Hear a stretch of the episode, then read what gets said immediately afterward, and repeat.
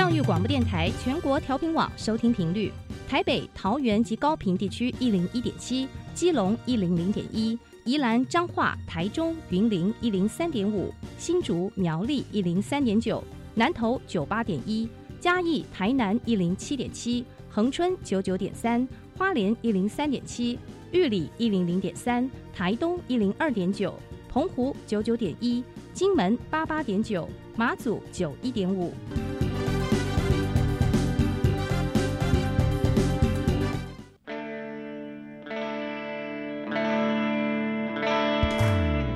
时时有惊喜，生活处处是学习。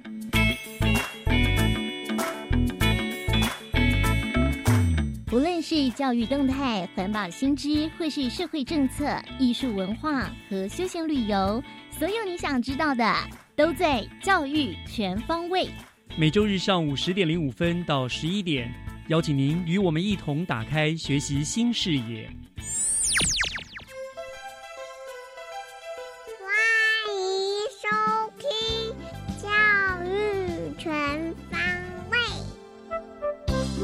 早安，各位亲爱的听众朋友们，欢迎收听三月三十一号的教育全方位，我是岳志忠。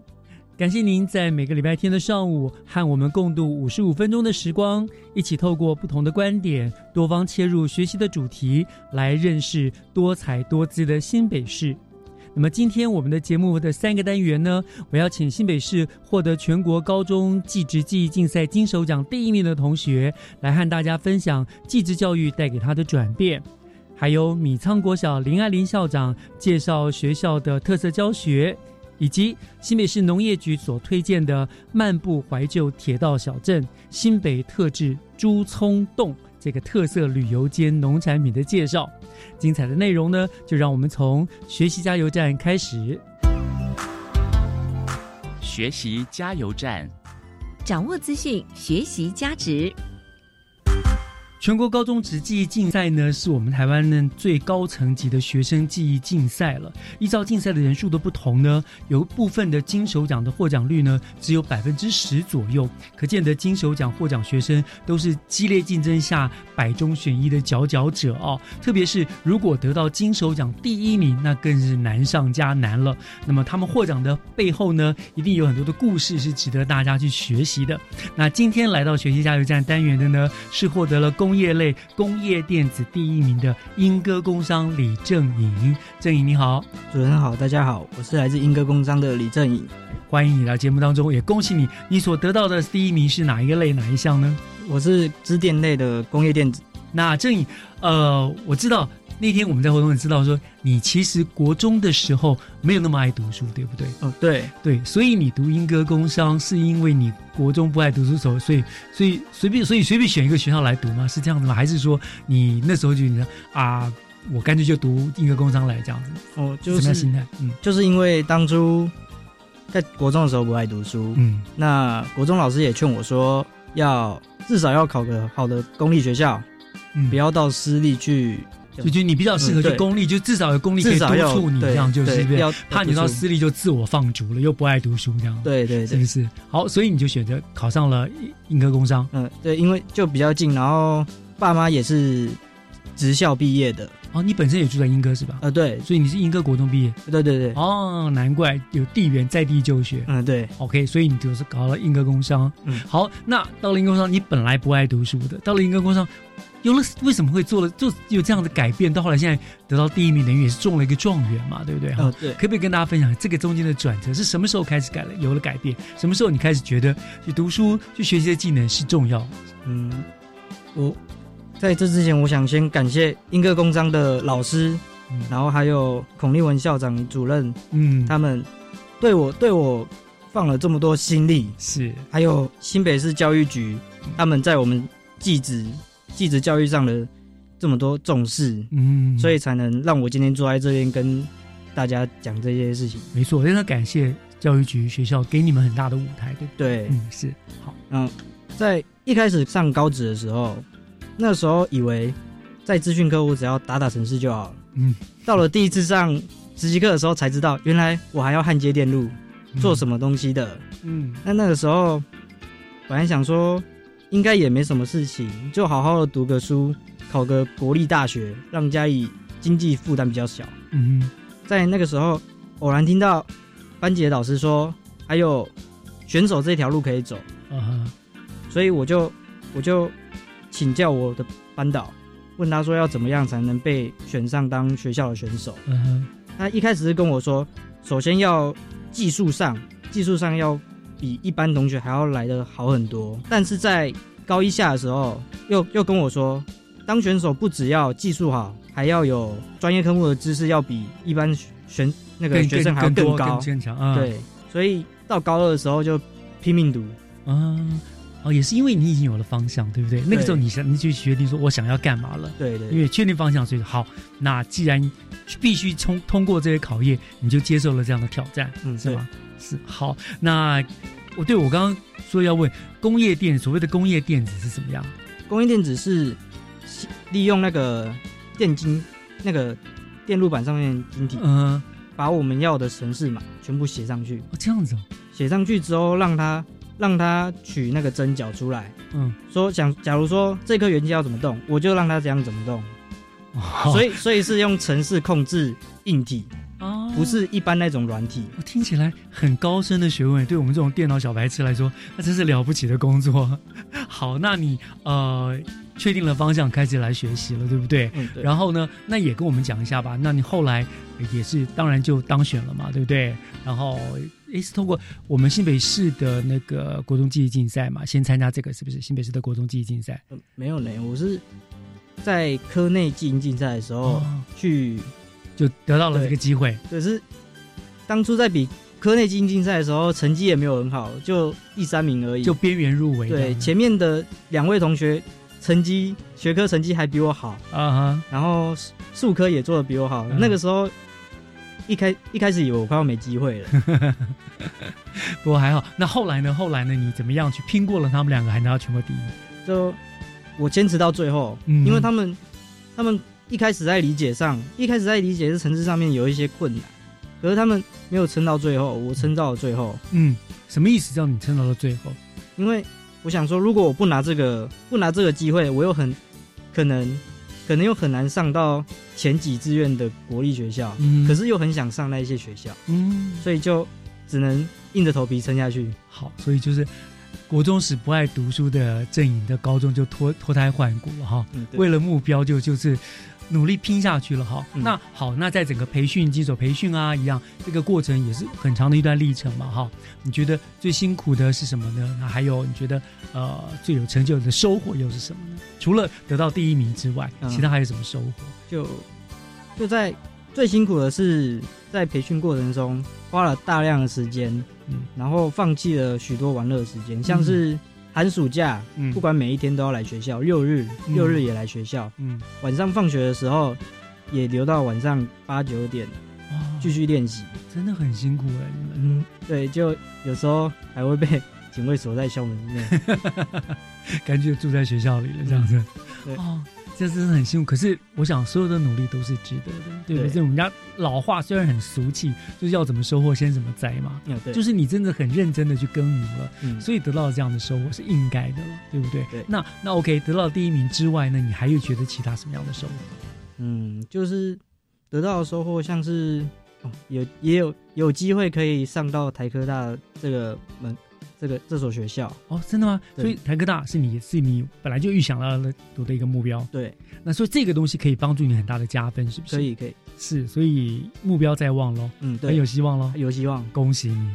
嗯 那跟我们谈谈吧。那除了上台科大之外，你未来的生涯还有什么样的规划呢？嗯，我想要，我想要先上台科大去钻研嗯关于专业知识，嗯然后继续往 AI 或晶片设计这一方面走，嗯然后希望以后可以像那个贾博士那样一样的工程厉害的工程师一样，嗯，可以在那个资讯业这些发发光发热，希望希望也能为台湾付出一点心力。台湾就是需要你们这样子的青年哦，很需要，因为台湾就就是就是这种这种现在资讯科技嘛，就是最重要的东西了。那也需要你们这不断的新血轮啊，来帮助台湾，让台湾成长啊。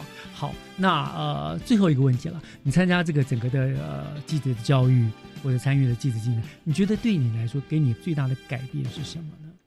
最最大的改变像是像我刚刚说的，国中就很不爱玩，不爱读书啦，不爱玩，讲说，不爱不爱读书，嗯国中就很不爱读书，嗯每天只想玩。嗯然后，对，就如果就真的，如果当初如果是真的选了高中，嗯那我可能就天天天天躲在家里面玩电脑。哦，变一个宅男，就是一个不会有什么特别表现的人。对，嗯嗯，还好我有，还好我有，我有至少有考上一个工商。嗯哼。对，我英歌工商真的是很厉害，就是的，他把每个学校教育每个学生都教育的很好，对，他有很给你们很充足丰富的资源对，跟教导，对不对对？英歌，嗯，对，资讯科老师都非常非常有耐心在培育我们这些学生。嗯不管不管发生什么事情，他他们都愿意，愿都不会放弃我们。嗯，对，我想这是很棒的。好，那好，呃，一样啦，你现在也算是呃小有成就了嘛，哈，你将来也还是要到美国去去去做个见习嘛，对不对？对，对，我们然后到戏谷，嗯，那你想要看的是什么呢？可能就看看当地的资讯产业，嗯看看看看他到底现在在世界上领先领先的那种科技，哦想知道现在位于位于那个什么比较前面的端到底是什么？然后给自己一些刺激，往那个方向努力，对不对？对，哇，很棒。好，那有没有什么话给未来要参与技职的学弟妹们一些呃建议或勉励呢？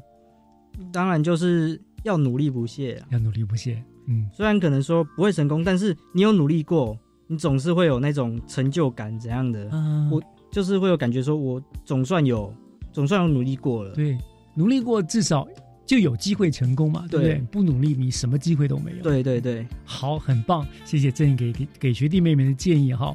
那我们技职教育呢，有一句口号就是选技职好好读就有前途。然后另外一个说法就是说，只要把学生呢放对了位置，人人都可以成为状元嘛哈。所以我想我们在郑颖的身上呢，我们也可以。活生生的就体验这两句话的一个实现了。从一个爱玩的孩子，到现在呢，因为记者改变了整个人生未来的规划哈，嗯，真的是一个非常非常励志的故事。那我也预祝福郑颖未来呢，在这个记者的路能够越走越稳，然后能够有一个超越非凡的成就。嗯嗯，再次祝福你，恭喜你哦，谢谢主持人。谢谢你。接下来请听教师小偏方。讲台下的教学经验良方，请听教师小偏方。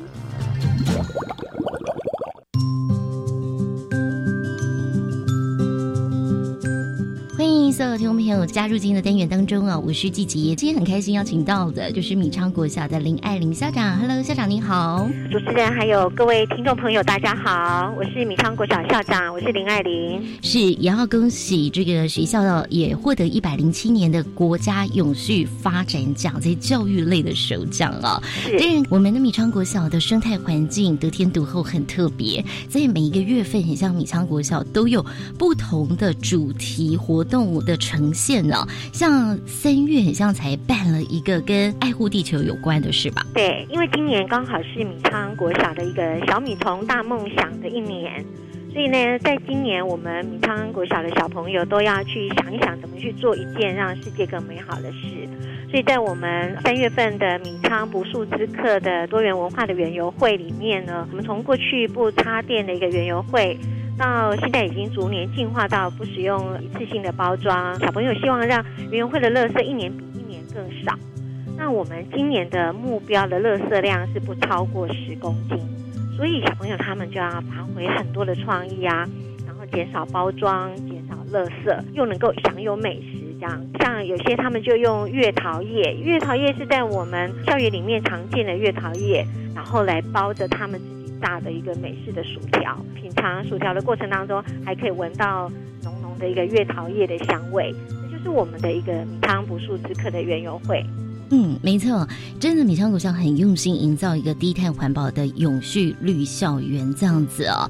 那当然，学校刚才的有时候地理位置非常好，其实可以看到淡水河，然后可以眺望大屯山、七星山等等啊。那四月即将要办的是什么？我看到主题叫做米仓诺亚方舟，这是什么样的内容呢？因为今年的世界地球日的一个主题刚好是生物多样性。那米仓国小，我们长期在校园里面去打造一个生态的基地。那因为我们知道，小朋友都会知道说，当基地营造起来，其实生态就会回来。所以呢，我们其实在今年呢，会希望向小朋友去种蝴蝶的食草跟蜜源的。植物在米仓国小生态就会越来越丰富，真的蛮棒的，而且真的有打造学校是一个这个孩子们快乐成长的一个乐园哦。那担任校长，五月份又有另外的安排是吧？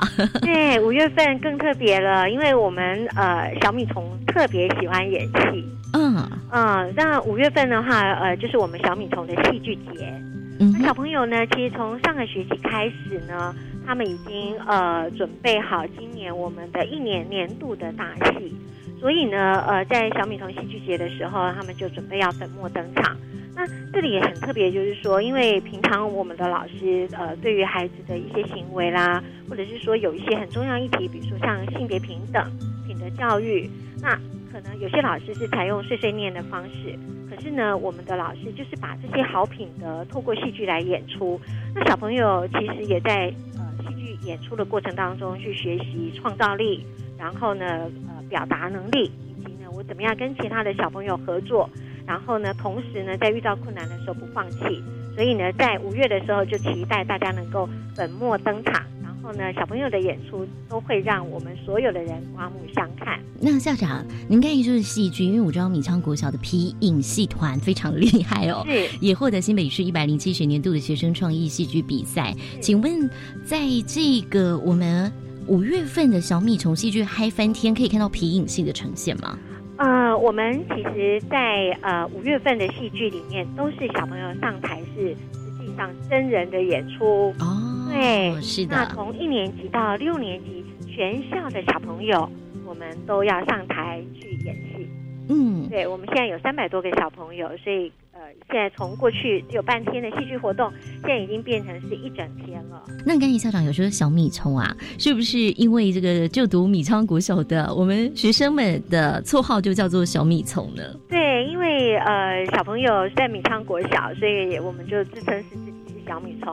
但我们不是那个懒惰的小米虫，是很有创意的小米虫。嗯，是。那当然呢，谢谢校长一口气从三四五哦，我们要直接介绍到六月份哦。这个很像也是跟阅读有关系，也是米昌国小持续长久以来有在推动的。因为我们小朋友除了是小米虫，我们在米昌国小很特别的是，我们有老榕树爷爷。嗯，所以呢，每一年我们都会在老榕树下呢。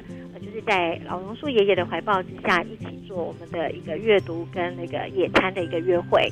那当然，除了就是一个带着书不可去野餐之外呢，其实我们每个礼拜四、每个礼拜五也都有宁静阅读的活动。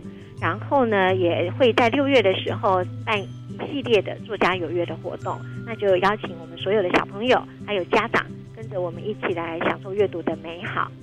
嗯，校长，我有看到，很像学校之前也有这个小米虫标书运动会，是吗？是是，这个是在干嘛？怎么这么阅读也可以有运动会？因为我们其实是给予孩子鼓励。那过去可能有些学校他们会用小学士、小博士的一个认证，那我们其实是用学校的一个生态来做我们的认证，比如说阅读小蚂蚁。阅读金枪鱼，还有阅读小螃蟹。那因为我们学校有一种很特别的好朋友，叫做阿红。嗯，阿红就是在校园里面经常可以看得到的一种路蟹螃蟹。那它也是我们的一个阅读的认证。那也是希望就是小朋友呢，鼓励孩子多读书，就好像在跑运动场那个大队接力一样，然后大家都很努力的一起来看书。哇，我觉得学校也非常用心哦，因为在学校的网站上面，我有看到哦，有两个专区，一个叫做小米虫通讯，一个叫做阿红爱读册通讯。阿红爱打册，对，爱打册。啊，哇，这都是学校自己来建制的。对。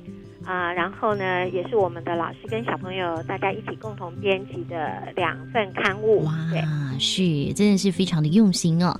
但是校长刚才也有说，因为学校是让孩子快乐成长，然后老师可以专业发展的园地，其实呢也是社区总体的营造中心，所以是不是跟社区有一些连接呢？对，因为在我们这几年，其实都跟我们的米汤里，还有我们的龙园里，然后跟社区的这些阿公阿嬷也都有做一些共同的活动。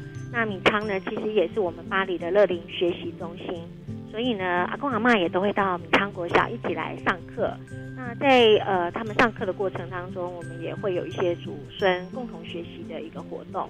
那除此之外，其实我们最常做的事情就是到我们的社区去做净滩，在巴黎左岸做净滩，或者是说呢，到我们的观音山去进山。那曾经呢，我们还有小朋友，就是我们的剧团的小朋友，到我们的巴黎左岸去演出。那也都是希望说，能够把学校跟我们的社区能够大家一起手牵手，然后能够融合在一起。校长，你也说学校不是一个工厂哦，那其实要相信每个孩子是不一样的，让孩子天赋自由。不晓得说，哎，其实你现在已经做了好多事哦，那你未来还想朝什么方面做努力、做带领呢？其实还是希望，就是说小朋友呢能够去更关心他自己生活的一个地方。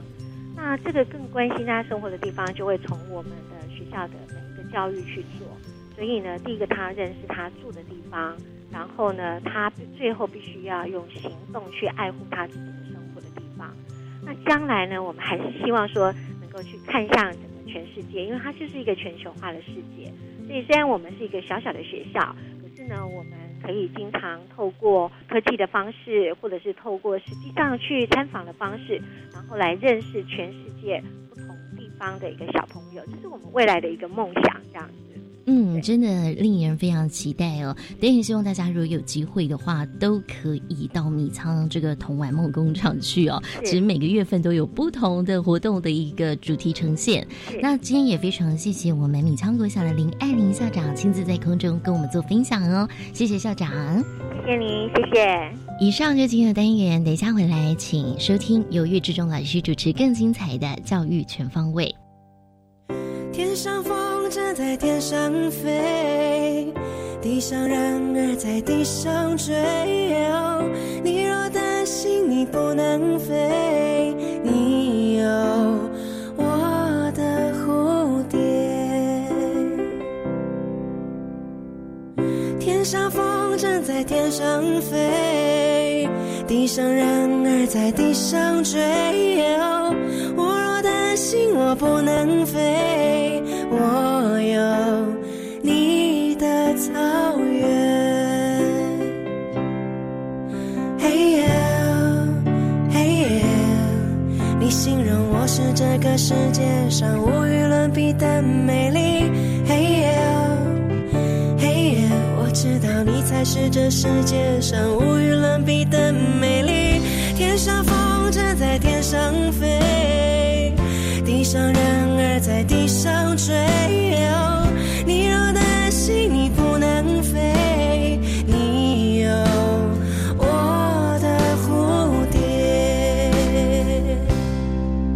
嘿呀，嘿呀。你形容我是这个世界上无与伦比的美丽。嘿耶，嘿耶，我知道你才是这世界上无与伦比的美丽。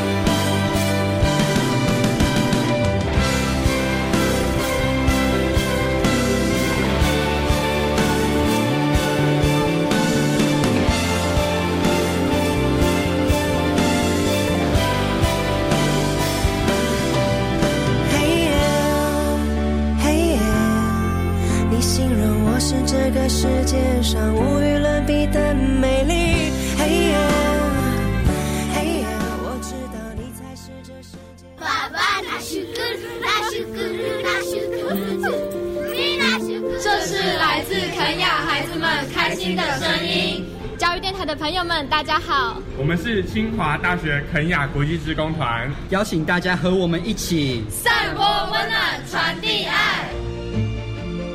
教育电台温馨快递的节目，每周日晚间七点到八点，为您记录感动的每一刻。啊，你帮老奶奶送糖果去小人国，我招待你出国，让你天天吃糖果，免费住别墅。这么好，当然可以啊！小朋友千万不可以，这种不明的国外免费旅游，或是不合理的高薪工作机会，很有可能会让你成为非法集团的犯罪工具，面临国外的刑责。提醒国人切勿心存侥幸，接受不法集团利诱，在海外提领不明包裹或接受高于合理报酬的海外工作机会。部分国家贩运毒品罪，最高可处以死刑。以上广告由外交部提供。Mr. Brody said 你戴耳机是在听英语吗？是啊，我觉得随时随地都可以学英语啊。难怪你的英语那么厉害。没错，生活中任何领域都是学习英语的好时机。走出教室与课本的框架，英语不再只是课堂上的语言，而是能在生活中学习及运用。更重要的是，学会尊重与欣赏不同的文化与民族，培养国际观。以上广告，教育部提供。合唱无设限，我们是台北室内合唱团。您现在收听的是教育广播电台。朋友们，朋友们，哦朋友们，对对对对对对对，咚咚咚咚，就爱教育电台。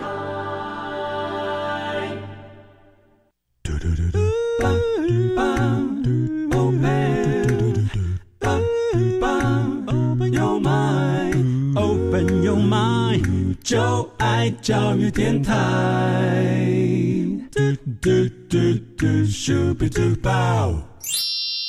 打开您的幸福生活新视野，请听《学习城市万花筒》。欢迎回到教育全方位节目，我是岳志忠。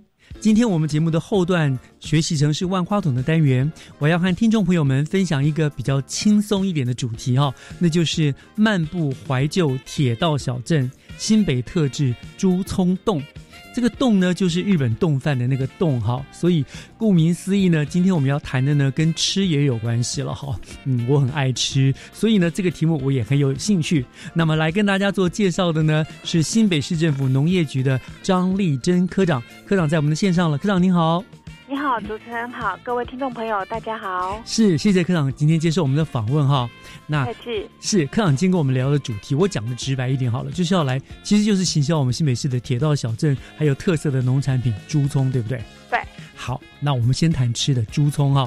我想猪葱被呃应该有不少朋友吃过啦，像我个人我非常非常喜欢吃，因为它味道很特别。可是我想一定也有很多听众朋友跟我一样哈，对于这个猪葱它的。身世背景就不是那么了解了，所以我想一开始是请科长先跟我们听众朋友们介绍一下，好不好？到底朱聪他的家世背景是什么？没问题。朱葱啊，其实就是呃，又称叫做火葱或者是油葱。那这个可能大家听众朋友又又不太懂。嗯、那其实大呃，听众朋友应该知道红葱头。红昂葱头，就是我们煮菜的时候看汤那个很重要的香料啊。对，没错，就是那个红葱头，尤其我们吃。那个饭啊呀，或者是肉燥饭，肉饭里面一定会放的油葱酥，是就是红葱头去炸炸过炸出来的，作作为一种调味料的一种蔬菜。是哦，原来如此。我我我从来我从来没有这样我猪葱吃过很多，我从可是我从来没有将猪葱跟油葱酥、红葱头联想到一起过。哎，对，因为它们样子差很多。因为葱鱼那个猪葱样子比较像是细的葱嘛，对不对？对，所以它是植株比较细一点。所以它我们可以这样讲，猪葱是红葱头还没有长大的时候吗？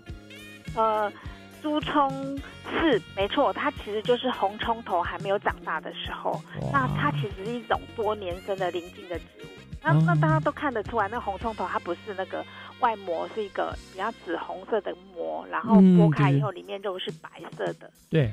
然后通常它是作为调味料，很少人知道它可以直接直接炒来吃，直接吃，对，嗯嗯，我知道，但是但是但是知道这样吃很好，因为我很个人非常爱吃，因为我因为我们知道大家一对猪葱不是那么熟悉，但是红葱头大家几乎几乎家家必备，尤其如果我喜欢吃客家菜更知道了，那是必备的啊。对那什么红葱猪油更是，我们有时候蔬菜烫一烫就用猪油来拌，超好吃的、啊。对对，然后嗯就淋一加一点点红葱头，就超香的，对，你看听得出来我也爱吃也会做哦。对，好厉害，是原来我们这家是背景好，所以大家知道猪葱就是红，就是我们常俗称的红葱啦啊，有葱素的那个主要来源。好，那那所以所以可是猪葱，我说我们是吃它的根部了，对不对？就是其实是它的诶球茎茎部茎部，对对对对，茎部球茎邻近的部部分嘛，哈。对对对，好，那好，那到底猪葱跟我们一般，它既然也叫做葱，可是跟我们一般所常吃饭配的那种葱哦，嘿。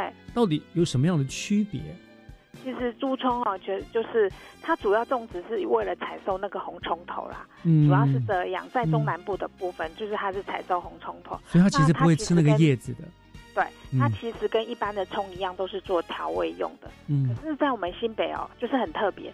猪葱在我们新北的平西、双溪、贡寮、东北角那一带，嗯它可能气候的关系，雨量比较充沛，所以猪葱在那个地区产的猪葱呢，它的质地啊就特别的柔顺，嗯哼。然后清炒呢就非常的好吃香甜，嗯，对，的确，猪葱，呃，我记得我就是配个什么炒个香菇，或者就是对素的炒，炒这都很好吃。那是跟一般的葱不一般，我们很少会把葱炒来吃。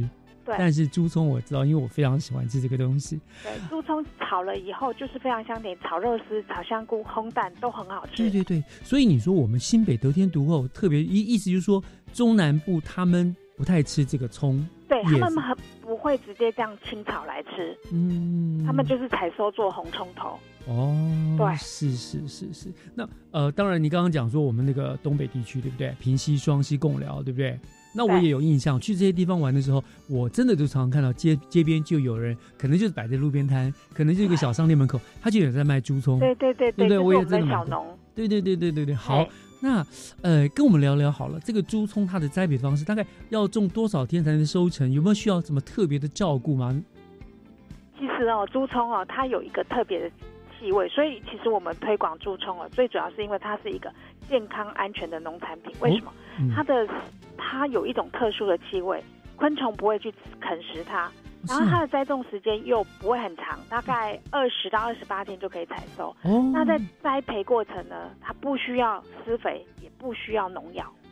真的哦、那那这样子经济效益很好啊，因为很快二十到二十天，这个三个礼拜左右，三四个礼拜就可以收成了对。，就是差不多一个月就可以收一次，一个月就可以收一次。啊，重点是它不撒农药，也不怕对虫吃对，哦，所以我们吃起来是很安全、很健康的。很安全健康的食品，而且哦，它最主要其实就是说，它在我们这边哦，就是平溪、双溪、石碇、双贡寮那一带，通通有栽培。嗯但是呢，平溪这边的面积最多，而且它是一年四季都有生产。哦，对，是是是。那有没有比较哪一季的会特别好吃？很多都是四季都有生产，但是有某些季节它就会特别的香甜啊，特别好吃的有没有？对，有没有这样觉有？，就是因为它一年四季都有生产，但是春天的时候的猪葱最好吃、就是最柔韧、最可口。就是差不多这个时候喽。对，就是这个时候，所以在这个时候，我们就会推荐说，你去平西旅游的话，必吃的一道美食就是猪葱。嗯，我记得在那个铁桥下面就有好几家那个杂货杂货百货，也不算杂货店，就是它门口就会摆个那个很多这种蔬菜，那一定都会有猪葱。对对，没错但是其实，在其他地方，包括一般的传统市场，其实我们不太容易买到竹葱的。不容易，不容易，对对对因为它的都量很少在产地就卖掉了。哦，哇！那之所以，所以听众朋友如果去，真的不要错过，那个真的很特别、很好吃的一道食物。是样没错，好，那那回到我们今天大主题啦，不能一直聊猪葱哈，聊一整集。好，我想我们今天的主题是漫步怀旧铁道小镇，然后新北特制猪葱呃冻嘛，啊就冻饭啊对对，对所以你将这两个放在一起，然后你又说平西那一带是我们猪葱产量最多的。所以是不是就是想要将你们的意思就是希望将平西县那一边的小镇啦、铁道跟整个猪葱做一个结合，是不是有这样的一个构想？那那但是你们怎么会想到将猪葱跟平西铁路支线结合？因为其实平西铁路接入铁铁铁路那条线已经是旅游的热门景点了嘛。你们为什么会想到朱聪跟它做一个结合呢？嗯，是这样，因为其实民众哦去平溪旅游哦，通常都会他搭那个平溪铁铁道铁路支线的这一条线它其实它的旅游人次其实是非常高的。嗯那呃，民众通常都是用这一个交通工具去平溪旅游，嗯但是在火车站的附近啊，就是小吃摊跟合菜餐厅，就比较就是没有在地的那个特色美食的部分。那哦也很少有，就说我可以买了带着走，嗯看才就可以吃的美食。所以在这个部分呢，平西农会就很用心，他们就特别在猪葱这个部分啊做一个行销。嗯像他们在去年啊，其实也有推出，就是呃以猪葱为主的祈福便当。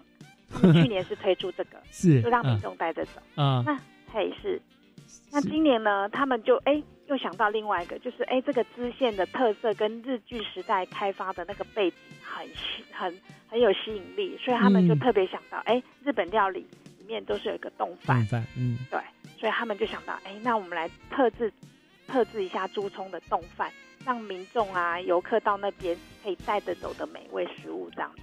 哦，所以当地的小也是很用心了。但是你这样讲起来，我也想了也是哎，平西铁道那一段好像就没有像嗯，我们去那边大概就是搭小火车，看天灯，看平西瀑布啊什么。你讲到它的特色小吃，我们好像真的比较不明确，对不对啊？对，比较不明确。我们在九份至少什么藕泥啦、藕龟挑啦，嘿可以带着走。然后三峡还有什么金牛角面包之类的。对没错我们平西好像真的就缺乏这种特色的哦。，平西就比较没有。那平西农会他们其实很用心，他们觉得说平西的猪葱在这边这么大家这么喜欢吃，应该要再把它推广给外面，就是各位听众、各去旅游的民众都知道，哎，没错平西有这个特色的美食。毕竟，毕竟不是每个旅游旅客大概都会跟我一样，看到猪说啊，赶快买一把，对买一些回家就做来都。像主持人知道的那么清楚。对，有人旅游还带一把葱回家，蛮怪的。对对对，这样这样一个变通其实是蛮不错的、哦。对对对，没错。嗯，好，那聊到这个地方，那个科长，我们休息一下哈。好稍后回来，我想啊、我们家就就跟我们介绍一下，那到底这个朱冲洞它有什么特别的地方？然后我们以及其他相关的，我们再来跟听众朋友做介绍，好不好？好，好，我们稍后回来休息一下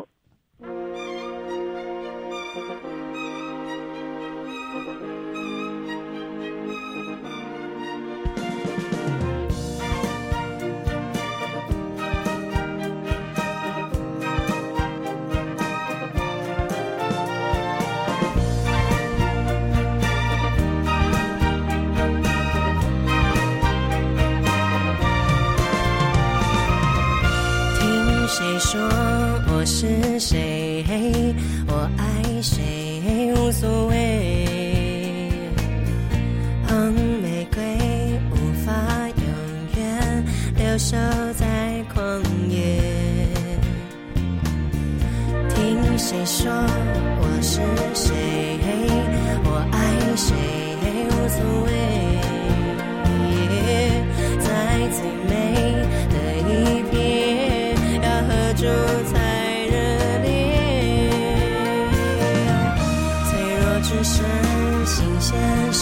世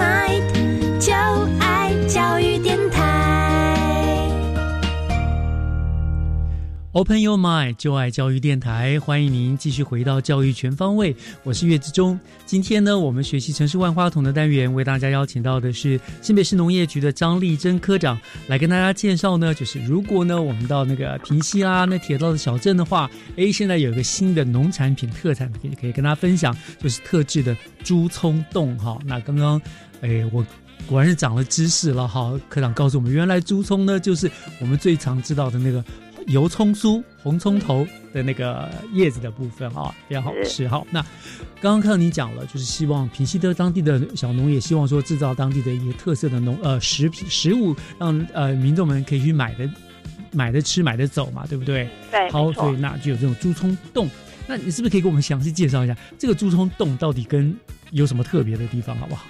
哦，猪葱冻其实它就是呃，其实它是用冻饭的形式，就是那个猪葱的料理哦，用日式的那个大众美食冻饭的形式来呈现。嗯那它是把猪葱切成丝，然后另外用另外包起来，嗯不是直接把它撒在上面。那当然，冻饭的那些呃菜上面，就是让民众带着以后，他直接要吃的时候再把这个葱丝放进去，哦就是拌跟那个呃食物拌在一起，拌在一起让那个香气更更浓郁这样子，然后增加食物的那个食 趣味趣味啦，性就是对嗯对对，就是除了那个呃冻饭以外，就是加那个葱丝，然后调味这样子。嗯嗯嘿嗯那是让民众自己撒，不是我们把直接把它放在冻饭上，是另外一个包装。是要自己弄就是了。是，对，没错。嗯，那那它除了冻饭之外，它不会会不会有做一些别的东西？那个冻饭上面会有一些呃，就是天妇罗的东西。嗯那也跟各位听众朋友介绍，就是这个冻饭除了猪葱它是呃健康的呃食物以外，就是冻饭上面的那些天妇罗都是采用我们在地的有机农友或者有三根做农友的在地食材的农产品去制作的，嗯让大家享受美味以外，也吃得健康又安心。是，所以哇，我想象一个画面哈，就是对你买一个猪葱冻的餐盒，可能坐在小火车上面，一边吃一边看着窗外不断变化的那个山林的景观，对不对？对，或者是像日日本啊，我们去日本旅游，上对啊水到对啊旅游也都是有火车那个便当啊对便当，或者是你不坐火车，其实你就买了便当，坐在旁边西旁啦这边啦，然后看着那个冉冉上升的天灯啦，一面吃的这个这个这个洞，其实都别有一番风景，对不对？对，没错，挺有趣，挺有趣的。好，没那那错很好玩嗯那可能我的听众朋友听到了这个，就现在搞不好他会正在正想去平溪玩，对不对？他就想要去赶快买买这个呃冻饭来尝一尝了哈，这个猪葱冻。可是，在哪里可以买得到呢？呃，大概在这个冻饭呢，就是因为它是那个平西农会这边推出的嘛，嗯所以大概就是会在假日的时候，在平西农会的猪葱小铺就会贩售。那就是民众他只要出火车站，沿着老街走，就一定会看到那个平西农会它一个新大楼。嗯那新大楼的楼下，它就有设一个驻葱小小铺，嗯，就在农会的正正前方。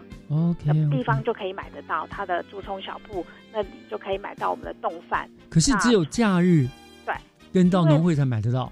平日的话，因为呃进去旅游的比较少，哦所以都是假日。假日平息非常多的游客进进没关系，等到他将来做出口碑之后，应该大概平常也就会弄，对，而且没错，就是他们会看状况。那如果他们呃就是销售的不错，然后游客也很很认同这样的一个食物，就是跟这个冻饭对这个冻饭很有很有热情的话，他们未来会是其他的状况，会增加其他的卖卖直升车站的那个平西支线火车站附近的地点，可能也都会做贩售。嗯，有点日后就延长为限了，对不对？是就是变成一个很有特色，就像我们去那个什么，呃，去哪里啊？那个，哎，海边芙蓉那一线就会知道买便当之类那样子，变成那样一个对形式的，对对对哎，蛮不错的。好，对，那其实农会的猪葱猪葱小铺啊，它除了卖这个那个冻饭以外，他们其实还有猪葱的那个葱饼、葱油饼，哦，对现煎那一定的很棒，那一定很棒，很棒。哎，也很好吃。嗯，好，那当然除了呃餐盒之外，你们好像还是制作一什么行销的方式，譬如说跟各个商圈有什一些合作，是不是？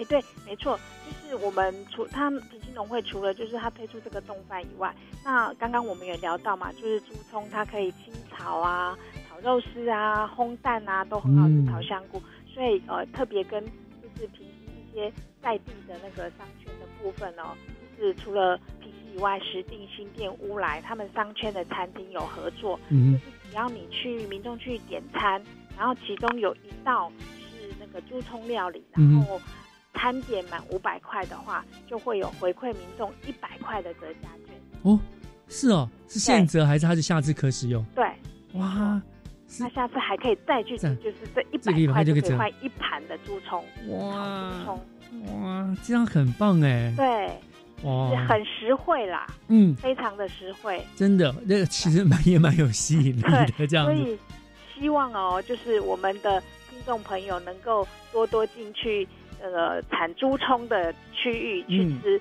品尝我们美食出猪葱料理。是好，所以今天听到我们节目的听众朋友，千万记得哈，如果你有去吃的话，不要忘了还有一百块的折价券哈，记得要跟商家索取哈。对那没下次错还可以吃了。对，好，那当然好，除了这样子的合作之外呢，我们也知道，呃，农业局也安排了一个所谓的一日呃田间小旅行的活动来行销猪葱，对不对？对，有有有，我们是不是可以帮我们呃介绍这个行程？嗯，呃，对对对，我们有特别安排哦，有两个梯次的行程哦，嗯就是四月二十号跟四月二十七号，呃的有两部游览车，就是四十个四十，每一梯次都是四十人次嗯哼的小旅行啊，让民众体验。就是除了呃我们的安排，就是第一个，我们集合以后，我们就是到农家第一第一时间，我们就去到农家，到那个呃猪葱田里面、嗯去了解猪葱的生态，嗯然后让民众自己采收嗯猪葱。嗯对，那这些猪葱采收了就可以带回家。对对对。然后除了这样以外，我们还会到就是呃。怎么清洗呀、什么怎么处理呀、会有一些体验的那个过程。嗯，对对对，那除了体验以外，午餐当然就是要吃品尝在地的美食跟猪葱的料理。不是不用自己煮吗？不用不用不用，对，不用。嗯那呃，午餐完了以后呢，还有其他的行程哦。午餐完了以后，我们会到呃园艺教室里面教你怎么种猪葱的盆栽。那这个盆栽 DIY 带回家以后，长出来的猪葱就可以拿来做料理了。哎，对，哎，哎哥，那我把前面的叶子，因为我们吃猪葱嘛，那它底下的茎不挖出来，它是不是可以继续长大？就之之后我们也可以变就弄成红葱了，呃这样。剪了以后你要留，然后旁边才会再长。哦，就是不能整个就是对对对从根剪断就对了，要留。对对对对哦，哎，这样不错哦。是，然后嗯除了、除了自己在种猪猪葱盆栽以外，另外我们还会有做那个南瓜柜自己 DIY 南瓜柜做一做，可以自己吃。嗯，对，好有意思。这个是农村生活的体验。嗯那呃，除了这个以外呢，另外最重要最重要，去平息一定要玩的，那就是放天灯啊。对，那放天灯那个天灯呢，除了放天灯以外，那个天灯呢，我们可以让民众自己彩绘，自己写自己的心愿，嗯让梦想能够达成。嗯，所以这是一一整天的行程哦。对，整天的行程。那个早上早上几点到到？呃，我们早上八点十分就会集合在木栅动物园的那个捷运站那边集合，哦，然后搭接驳车上去。嗯，对。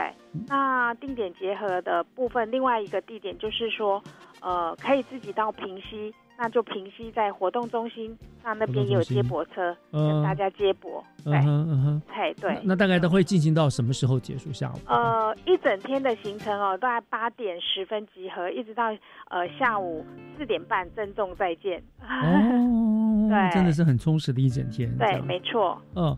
那 OK，好，您说两个梯次，四月二十跟四月二十七嘛，哈。那民众想要报名要怎么报名呢？而且呃，收费的情形是怎么样的？应该不会免费吧？两个梯次，一个梯次都是四十个人嘛，哈。嗯。那就是我们可以到平须农会的官网，或者是 FB，或者是打电话到平溪农会去报名都可以。嗯。那每一个人的收费是六九九，六九九。六九九。三岁以下的小朋友的话呢，就只收。那个作业跟保险的费用一百块，嗯，但是它是不占车位跟摊位的。嗯，好，所以这六九九包括了接送车这车子，对，包括了您当天所做 DIY 的盆栽，是以及午餐，是，就是体验所有的体验就就就全部在六九九里面了。对，没错。那非常划算呢，还包括放天灯，对不对？对，还包括放天灯。哇，太划算了，比你自己一个人去那样玩一天，你绝对花的钱不止这个。对不对？你吃的饭，你放个天灯就不止这样子的钱。对，放天灯不止哦，不止哦，还蛮多钱的。哇哦，那真的是很棒的一个一日天。可是好可惜哦，才有两天而已，四月二十跟二十七，这是算试办吧？日后如果如果反应很好的话，哎，已经开始报名了吗？请农会再加班。已经开始报名了哈。哎，差不多可以报名。呃，报名前七天。哦，应该是差不多可以报名的。呃，活动前七天，网站上面去看，去查询。OK，查询对。哇，所以农会那边去查询。所以如果一样民众反应热烈的话，这个活动就有可能继续办下去。对对对，就会变成平溪的另外一种特色了。是没错。真的，呃，我觉得我也很有兴趣，因为平时平溪说真的，大概就是放天灯，看看小火车。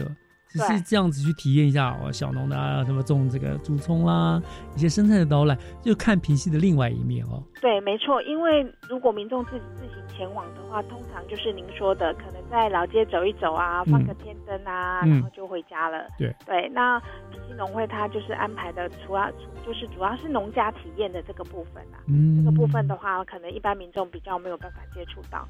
所以农家体验这个部分其实是呃包装是还蛮丰富的，嗯啊，除了最主要是田间采收解说的这这一段。对，我想现在对很多都市人来说，其实他们就很喜欢很喜欢体验这一种，然后有人带领指导，让你知道是事情很有意思。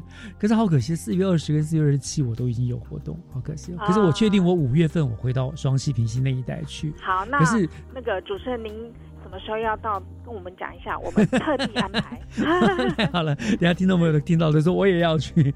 是 哦，反正就是现在就是你们有特别安排，但是如果反应好的话，日后有可能会变成一个常态，就对了。就是一个常态的活动，这样。嗯，好，我想，嗯，真的非常有意思的，以朱聪为主题的一日甜甜小旅行活动，而且这个大概就是新北限定了，其他也没有这样的活动，对不对？对，其他县是没有这种朱聪的体验活动。是，所以我们非常欢迎听众朋友呢能够踊跃的报名参与啊！除了体验天灯以外的另外一种的平息之旅的方式，跟体验田间的乐趣。是好，那我们今天就非常谢谢呃新北市政府农业局张立珍科长呢为我们做的这个初葱呃猪葱的介绍，真的很有意思。谢谢科长，谢谢谢谢主持人，谢谢各位听众朋友，欢迎听众朋友踊跃报名。是，大家赶快就去玩一玩吧哈！是，谢谢谢谢科长。吃在当令呢，是最美味也最健康的了。那现在正是猪葱当令的时节了，啊，听众朋友们呢，就不妨安排一趟呢平西铁道之旅，顺便品尝一下风味独特的猪葱美食。